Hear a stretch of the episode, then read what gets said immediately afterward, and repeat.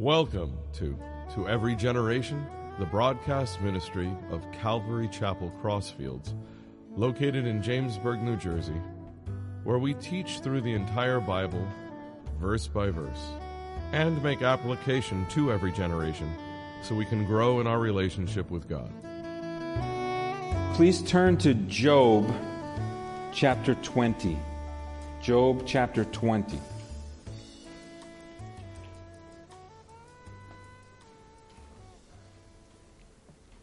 Right before the book of Psalms, so it's almost in the middle of your Bible, slightly left of center. So, if you've been with us through this study, through the last uh, 19 chapters, we've seen Job's calamity, we've seen uh, Job's suffering. His friends uh, have come to him to give him aid and to minister to his needs and we've seen some um, good counsel, and we've seen some uh, fairly bad counsel by his friends. Nevertheless, we see Job um, in his reaction to um, all of these things. And we also make application to our lives because there are many times throughout our life that we will go through difficulties, that we will go through trials, tragedies, loss, sickness um, all of the things that affected Job. And so we can see ourselves in a lot of the things that he's gone through. And we can take heart and know that, that uh, ultimately God has uh, the best for Job, he has the best for us. See, Job was a righteous man, um, he believed in God. And he had his times of doubt, no, no question about that. He had his times of even turning from God as we go through this, this book. Um, but we ultimately know that he never uh, blamed God and uh, he eventually will come back. But um, tonight we're going to look at one of Job's other friends, Zophar. We've already heard from him earlier in some chapters before. And um, we see Zophar's reaction to Job's speech in chapter 19, which Job was trying to uh, defend himself against the accusations of his friends that were coming against him. And see, so we see here Zophar kind of wanting to answer Job's latest speech, his latest defense of himself. And we see this, we see this back and forth.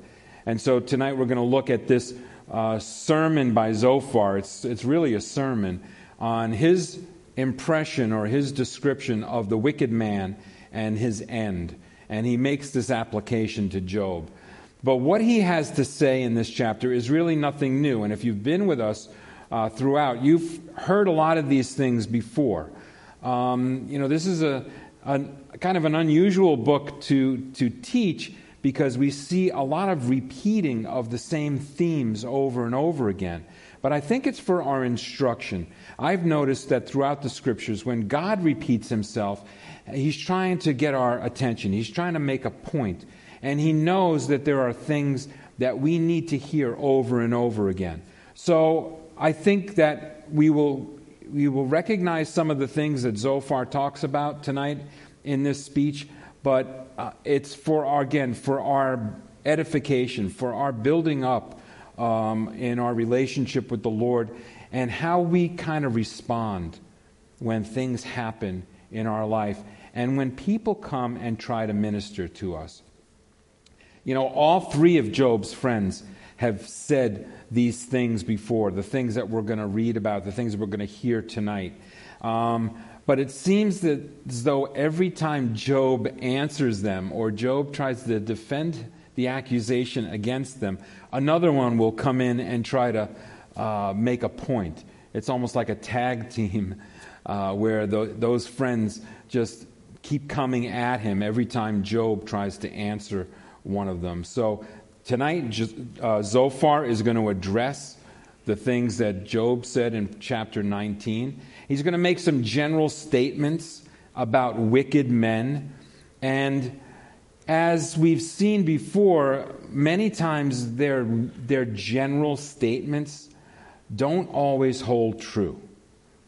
And we see that in life, things are not always black and white, things are not always as they seem. You know, Psalm 73, um, the psalmist writes from the other perspective. You know, Zophar is going to say, the wicked always suffer. These are three things that always happen to the wicked. Uh, we see in Psalm 73, Asaph says, no, that's not always true. He says, but as for me, in verse 2 to 7, my feet almost stumbled. My steps had nearly slipped, for I was envious of the boastful when I saw the prosperity of the wicked. For there are no pangs in their death, their strength is firm. They are not in trouble as other men, nor are they plagued like other men. Therefore, pride serves as their necklace. Violence covers them like a garment.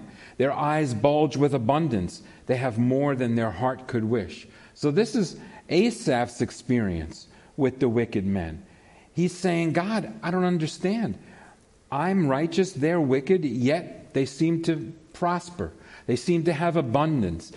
They don't even, they're not concerned about dying. Why is that, God? You know, Asaph wrote several Psalms, and he couldn't understand why the wicked many times prosper. We also, I think, struggle with that, don't we? When we see someone that we know is just turning away from God, uh, an, an evil person, and yet they tend to prosper. We would much rather this world be kind of tied up in a neat little package that we could always depend on that was always predictable. But that's just not how this world works. And we see that. So, as much as Zophar claimed that the world was predictable, his words to Job really rang empty. We see it doesn't happen like that all the time. Although many times we wish it would, that we, we, we, we would be able to know we would be able to see and predict and understand a little bit better. See, the problem with Job's friends is that the statements that they make all along are only partially true. They, they have a lot of truth to them, but not the entire truth. And we see that a lot. We even make application today, to today in the culture we see that a lot of people will put forth statements that are only partially true. People will say half truths in order to prove their point. And then it becomes very difficult for us to try to discern fact from fiction, truth from half truths. Where do we get the, the real information about what's going on in our world? It's very, very difficult. That's why certainly not in politics or culture as much, but in spiritual things, the Holy Spirit will help dis- us discern those things so that we can have understanding according to God's Word. Uh, Jesus told us in John 16 13, however, when He, the Spirit of truth, has come, He will guide you into all truth. For He will not speak on His own authority, but whatever He hears, He will speak and he will tell you the things to come. So, the Holy Spirit, who has been given to us as believers, will guide us into all truth. When we're confused about the things in this world, when we're confused about spiritual things, we ask the Holy Spirit to reveal those things to us so that we can know that we're doing things according to God's ways. So, that is a kind of a background to jumping in here now to Job chapter 20. And in verses 1 through 4, it reads, well, we'll go to 1, 1 through 3 first. Then Zophar the Naamathite answered and said, Therefore my anxious thoughts make me answer, because of the turmoil within me. I have, I have heard the rebuke that reproaches me, and the spirit of my understanding causes me to answer. So here we, we see kind of jo- Zophar's attitude. He was insulted by the things that Job had said in the previous chapter, and he felt a need to kind of put Job in his place. And a lot of what Zophar will say is actually disproven by Scripture. But remember, they didn't have the luxury of the scriptures. It's been uh, it's believed that Job was actually the first book written in the Bible. So they didn't have the Bible. They didn't have the book of Psalms. They didn't have the book of Proverbs to go to, to, to get guidance and direction. They didn't, obviously, they didn't have the New Testament where we have Jesus' teachings to help us and the, and the Apostle Paul to guide us through certain things. So a lot of times we see, especially in the Old Testament, and in this book particularly, we see people kind of reacting or responding to things more out of, um, like, from the heart. So Job's friends spoke to him from the heart. They didn't have what we have. Uh, sometimes they were accurate in assessing the situation, sometimes not so much. You know, his friends kept telling him over and over again Job, it's a very simple equation. Wickedness equals suffering. Wickedness equals suffering. Very simple. It's, it's, you know, we see that. And it's natural for us to desire consequences for bad behavior. You know, that makes sense to us. You know, that somebody does something wicked, then they're going to suffer. It's natural. It's, a, it's kind of a typical human response. Even if our experience tells us otherwise, even if our observation of the things in this world tell us that that doesn't always happen. So it's natural to wonder why God is gracious and merciful to people when they don't deserve his mercy, when their hearts are hard and stubborn and, and they're turned away from God. Maybe we forget that many of us, most of us, were also once hard hearted and stubborn. We too didn't deserve God's grace or mercy, and yet He extends His love and grace to us that we might receive salvation. Romans 5 8 tells us, But God demonstrates His own love toward us in that while we were yet, while we were still sinners, Christ died for us. Not when we were, not when we were perfect, not when we were doing everything right, not when we were righteous. No, when we were still sinners, Christ died for us. That's God's grace. That's His undeserved kindness to us. And it's something that we accept and we believe as, as uh, followers of Christ. And yet it's something that we don't quite understand in this world. So Zophar here was disturbed in his heart because Job insisted on his innocence, but it didn't line up with Zophar's accusations or his view of the world. Wickedness equals suffering. So he felt it necessary to uh, address Job's situation. Zophar addresses it in three ways. The first thing he does that he claims that the life of the wicked is short. So this is an overarching philosophy, an, a, uh, uh, a, tru, a truism that Zophar is saying that the wicked live a short life. so in verses 4 through 11, he says, Do you not know this of old?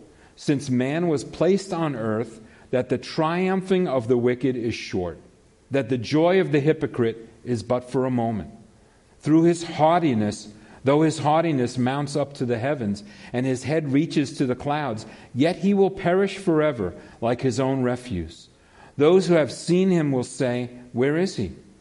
He will fly away like a dream and not be found. Yes, he will be chased away like, the, like a vision of the night. The eye that saw him will see him no more, nor will he place be, his place behold him any more. His children will seek the favor of the poor, and his hands will restore his wealth. His bones are full of youthful vigor but he will lie down, it will lie down with him in the dust. So Zophar here is telling Job, he's really making this statement, unfounded statement. It's not based on any fact that the life of the wicked man is short. His, his, uh, his life will be, will be brief and it's because of his wickedness that that will happen. He, refuse, he refers here to the supposed fact that, um, but he doesn't enter any evidence into it to, to, prove his point. If he, even if he went back to the story of the flood, which was probably passed down over the generations, um, he would have realized that God waited 120 years before he brought judgment on the people, on the, the entire wicked human race. So God is patient. God's character demonstrates love and patience, long suffering. Psalm 86:15 tells us, "But you, O Lord, are a God full of compassion and gracious, long suffering and abundant in mercy and truth." 1 Timothy 1:16 tells us, "However, for this reason I obtained mercy that in me first Jesus Christ might show all long suffering as a pattern to those who are going to believe on him for everlasting life." This is a pattern of God's character, long suffering, patience. He doesn't wipe us out at our first sin. And thank God for that. I, that's personally my feeling. If God had wiped me out, you know, the first time that I turned from Him, but far expresses his, his view of this problem of evil. Unlike most people do, he, he begins with the premise that the wicked will always suffer and the righteous will always prosper. But most people, I, I believe most people actually see it the other way around. That's what has puzzled the human race since the beginning of time. Why do the why do the wicked prosper? Do a Google search and find out how many articles have been written, how many sermons have been written about why the wicked prosper. And you'll be amazed. And Scripture is full of people who have seen this matter kind of from the opposite viewpoint of what Zophar is putting forth. Zophar puts this very simplistic equation forth wickedness equals suffering. But that's not how it's played out in, in real terms, and it's not also backed up by Scripture. Jeremiah 12, Jeremiah questioned God about this. You know, and he had a very difficult, difficult ministry. And he goes in verses 1 through 4, he says, Righteous are you, O Lord, when I plead with you. Yet let me talk with you about your judgments. let me talk with you, God, about your judgments. Why does the way of the wicked prosper? Why are those happy who deal so treacherously? You have planted them, yes. They have taken root. They grow, yes. They bear fruit. You are near in their mouth, but far from their mind. But you, O Lord, know me. You have seen me and you have tested my heart toward you. Pull them out like sheep for the slaughter, and prepare them for the day of slaughter. How long will the land mourn, and the herbs of every field wither? The beasts and the birds are consumed for the wickedness of those who dwell there, because they said, He will not see our final end. See that not only are they arrogant and prideful, but they get away with it. And Jeremiah Question God. God, let me ask you. We question God sometimes, don't we, when we see that? It's not a sin, by the way, to question God, to ask God for clarity or to reveal his plan and purpose. But Jeremiah questioned God, dealing with the wicked and allowing them to flourish. But Zophar sees the world differently. He claims the wicked will die in their youth, never enjoying the achievements of their evil ways. He says their ill gotten wealth will fade away, there won't be an inheritance to pass on. But that also isn't always true, is it? Sometimes we see the wealthy enjoy their gain, and we see it for generations. And it might have been ill gotten gain, and yet they continue to enjoy it. So, whether we look at secular history or biblical, the biblical record, we realize that there are no set rules when it comes to the fate of the wicked or, or the fate of the righteous, for that matter.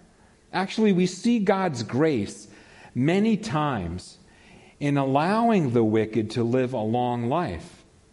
See, he, Many times, God is just giving that person more time to repent, more time to repent. And like I said before, I'm glad He didn't wipe me out the first time in my youth when I turned away from God. That's God's grace. We need to be grateful for that, thankful for that, and, and rejoice in that. Zophar wasn't seeing the reality of God's nature. Instead, he was making assumptions based on the natural consequences of life. But God works outside the natural, God works in the supernatural. And so a lot of times we don't quite understand it.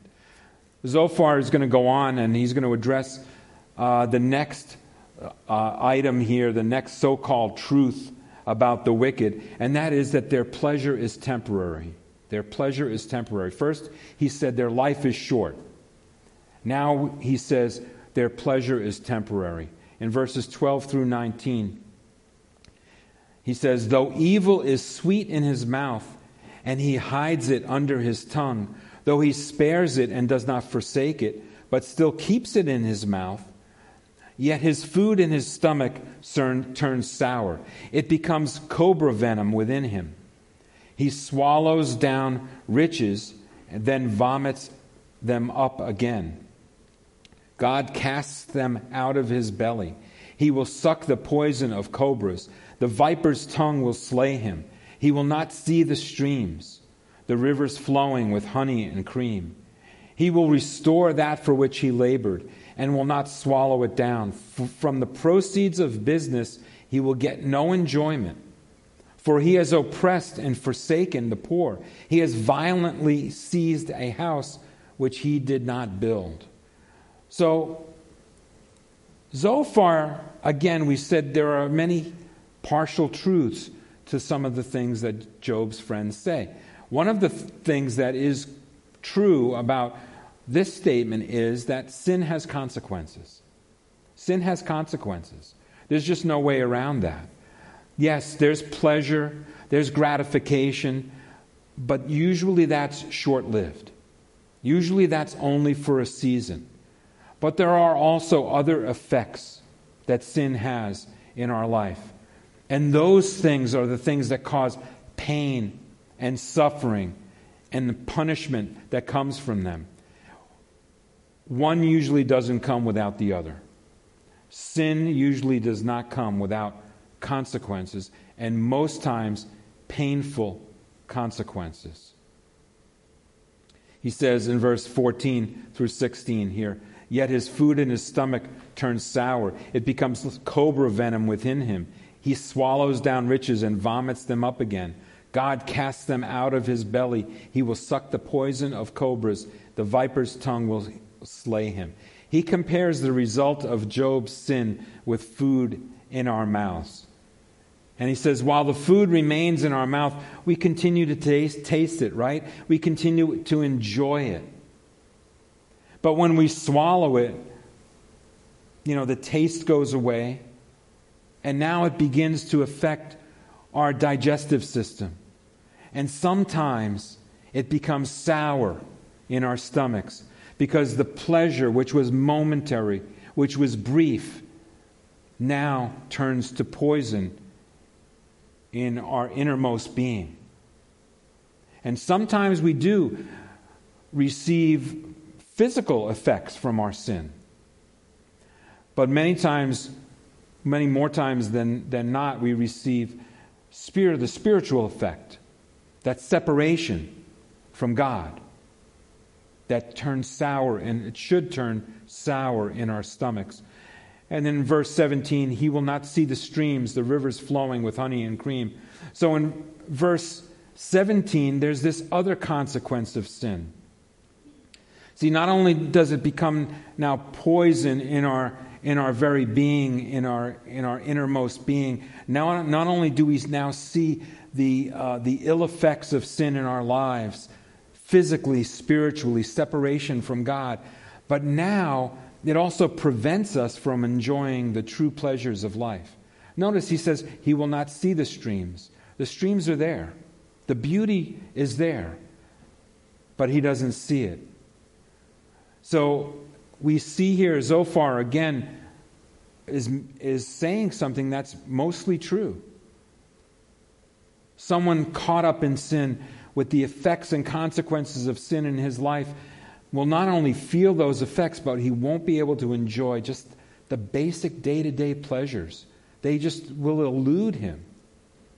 The wicked man is so caught up in chasing sin that he, he can't appreciate a beautiful sunrise or, or a flowing stream. His mind is consumed with seeking pleasure that the everyday things in life don't satisfy anymore. Now, we see that, you know, in, uh, in the criminal world where criminals sometimes escalate, escalate, escalate because what, what they have previously done does not bring them the same satisfaction that they had before. So they have to continue to chase it more and more and more. And it consumes them to the point where they can't just enjoy the everyday beauty and blessings that they have in their life. Poor Solomon went through this.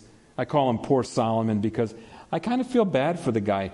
Even though he had everything, he had all the money that, uh, that was available to, to him or anybody, who ever was. He had wisdom ab- above any, anyone else. And yet he finds himself in this situation in Ecclesiastes where he fills his life with all this stuff and yet it doesn't satisfy. Look what it says. Look what he writes. And it's a long passage, but I think it's instructive to us and applicable to this uh, study in Job tonight. Solomon says, I said in my heart, Come now, I will test you with mirth.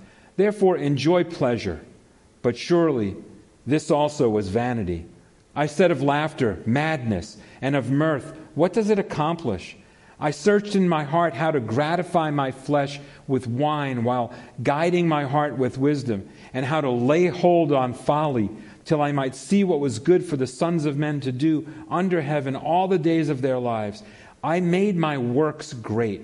I built myself houses, planted myself vineyards. I made myself gardens and orchards and planted all kinds of fruit trees in them. I made myself water pools from which to water the growing trees of the grove. I acquired male and female servants and had servants born in my house. Yes, I had greater possessions of herds and flocks than all who were in Jerusalem before me.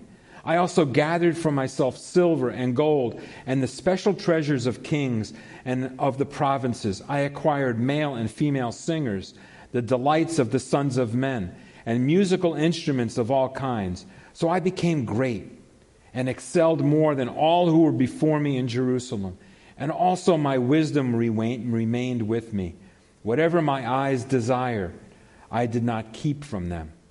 I did not withhold my heart from any pleasure, for my heart rejoiced in all my labor, and this was the reward from all my labor.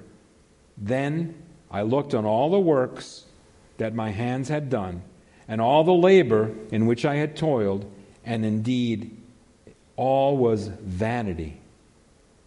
That word vanity means empty. And grasping for the wind, there was no profit under the sun. Not only does the wicked receive the consequences from his sin, but also is so consumed with getting more and more and more that they don't appreciate the simple things in life. The simple things. You heard the list of things that Solomon had.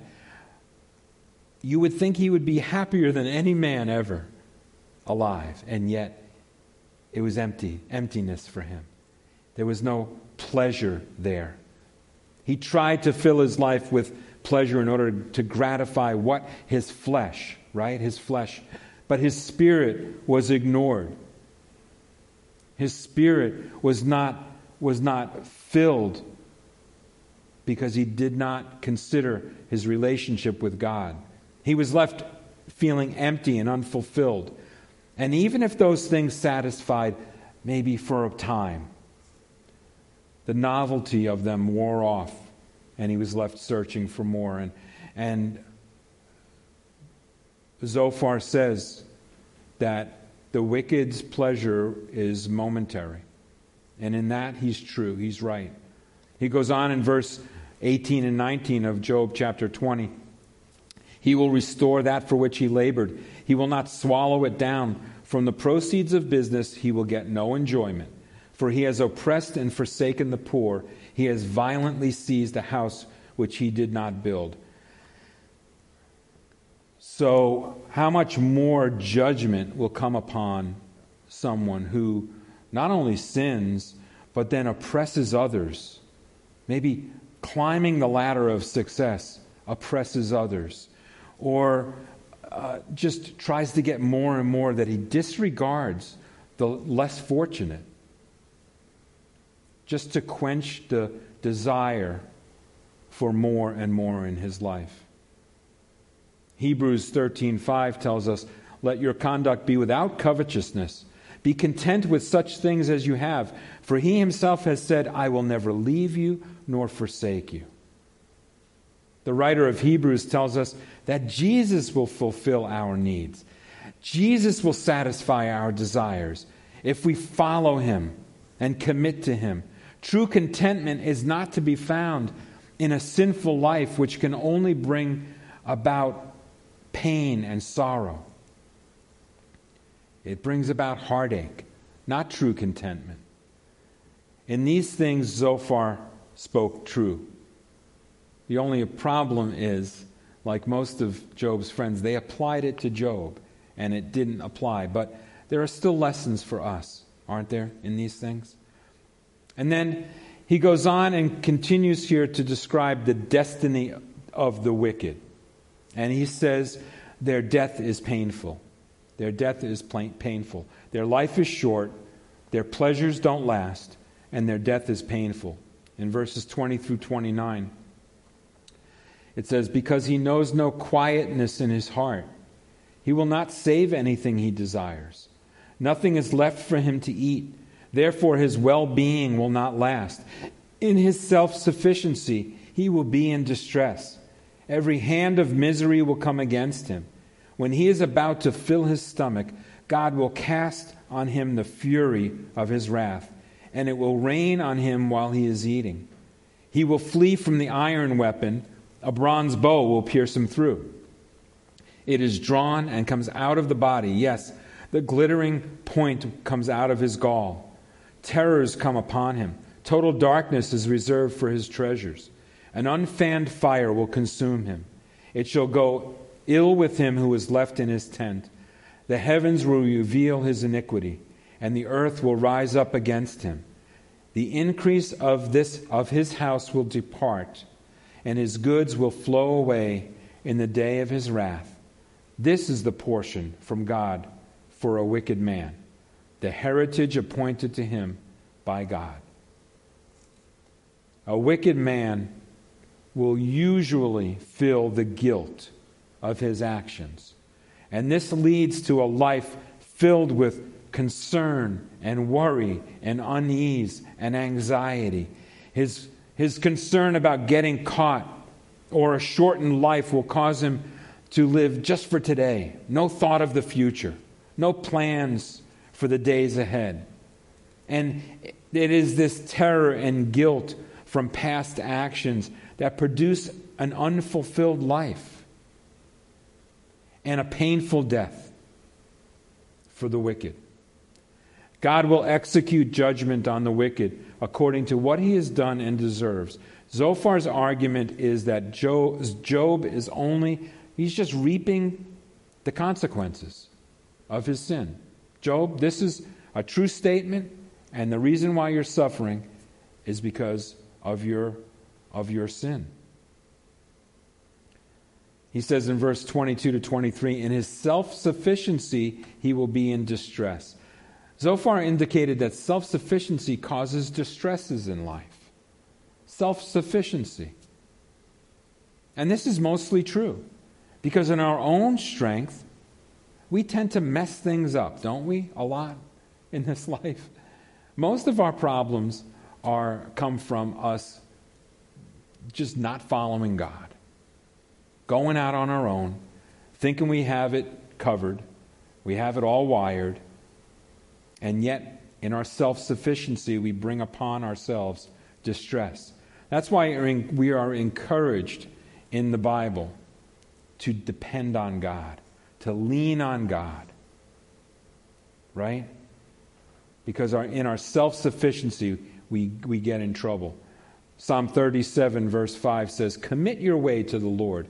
Trust also in him, and he shall bring it to pass. Trust in, the God, in God. Lean on God. Rest in Jesus, the Bible says. Not striving to try to get ahead or to do on our own or to be self sufficient or to make our own way, but to follow that path that God has laid out for us.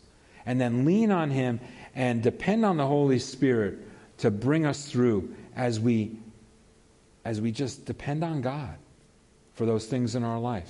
Peace in our hearts is directly related to our trust in God. Peace in our hearts is directly related to our trust in God.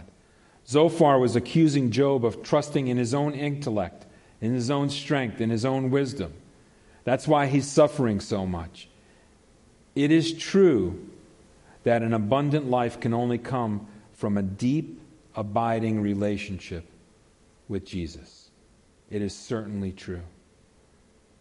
And Zophar, as he, as he gets to the end of this chapter, he says that the wicked will always get what's coming to them. In verse 24 through 27, it says, He will flee from the iron weapon, weapon, a bronze bow will pierce him through.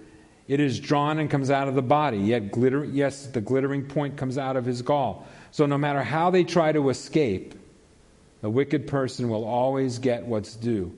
God will pursue him until judgment is carried out. And sometimes we don't always see that in this life, do we? Sometimes it'll look like the wicked will get away with it in this life. They'll continue to thrive until the day of their death. But this viewpoint that Zophar has is very simplistic, is very simplistic. I want to bring in another viewpoint because it, this one doesn't really factor in God's plan. God may desire a wicked person to flourish in order to bring him to that point of repentance. It's been said that we can't put God into a box. And I believe that that's true. God may work in one way in one person's life, in one circumstance, and a completely different way in another person's life, in another circumstance. See, this doesn't abolish God's character, it actually reveals God's character. God's relationship with us is a personal relationship. If God just had one blanket way of dealing with the whole human race, then there wouldn't be any personal relationship with Jesus. But that's not how he relates with us. He deals with us according to our individuality and according to our personality. And yet, yet sometimes we're confused about how God acts in certain ways. But that just means that we're not able to comprehend it. It doesn't mean that God is doing something wrong. It just means that we're not able to understand God's ways. But his ways are always perfect, they're always right. But they're not always the same for everybody. 28 and 29 tells us the increase of his house will depart, and his goods will flow away in the day of his wrath. Zophar here describes the loss of wealth and material things, and Job suffered those things the loss of everything material, in, in, include, in addition to the loss of his family and the loss of his health. He did have financial, material loss also. But that wasn't the only trouble that Job experienced. And sometimes when we're suffering, people will only see the outward suffering, the outward things. But if we're able to hide it enough, they won't see the deep internal things that are going on in our lives. And sometimes we aren't we don't take the time necessarily to look deeply into other people's lives, to see what's going on. If we're given an opportunity to minister to someone, we need to take that time to establish a real relationship with them. We need to be willing to put ourselves out to develop relationships that are deeper. Now that we can't have that with everybody, but there might be people that God puts in your path that He's telling you that He wants you to have a deeper relationship with because there's a way that you can maybe minister to them. Job's friends were there when he needed them. They came running as soon as they found out he had a problem. But they didn't really take the time to get to know him, to get to know the depth of his sufferings. It's a lesson for us, I think, that we should desire that deeper level of relationship with people. There won't be the same intimacy with everybody. But there might be two or three people in your life that God wants to use you to minister to. And there may be, maybe times in your life that you need somebody to look past the outward and the appearance that you may be putting on of everything's okay and to really seek that relationship with you and, and find out what's going on in, deep inside of you. It's all about relationships, folks. If it wasn't for our relationships with one another, we'd be lost because we wouldn't be able to use those gifts that God has given to each of us. So take these things from, from Job's friends and, and look at them in the, in the way that, that, they're, that they are expressed in the scriptures. And, and a lot of times it, it, they're harsh and they're accusatory and and you know they're not really very helpful. And think about how we might be able to respond to people in a, in a, in a different way in a deeper way. And the description of the fate of the wicked here that zophar puts forth is a very narrow very narrow description. It doesn't allow for god to be in the midst of that sorrow in the midst of that suffering. It doesn't allow for God to maybe convict someone of their sin. Not related to Job, but, but this, this overall statement about the wicked. It doesn't allow for God to convict of sin and for someone to come forward and repent. There's little room here for confession.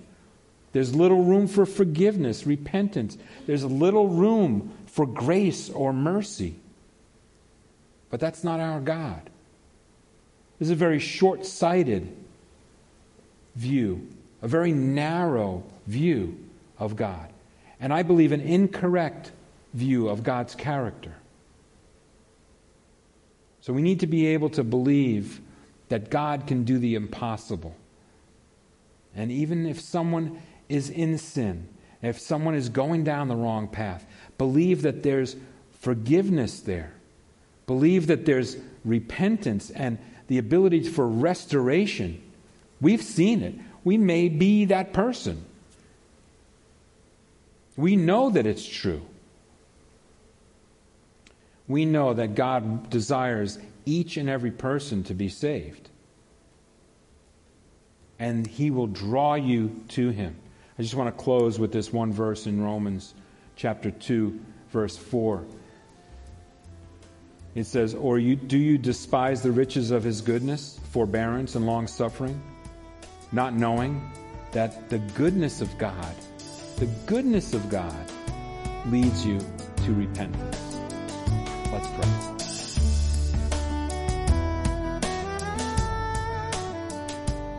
You've been listening to to every generation from Calvary Chapel Crossfields.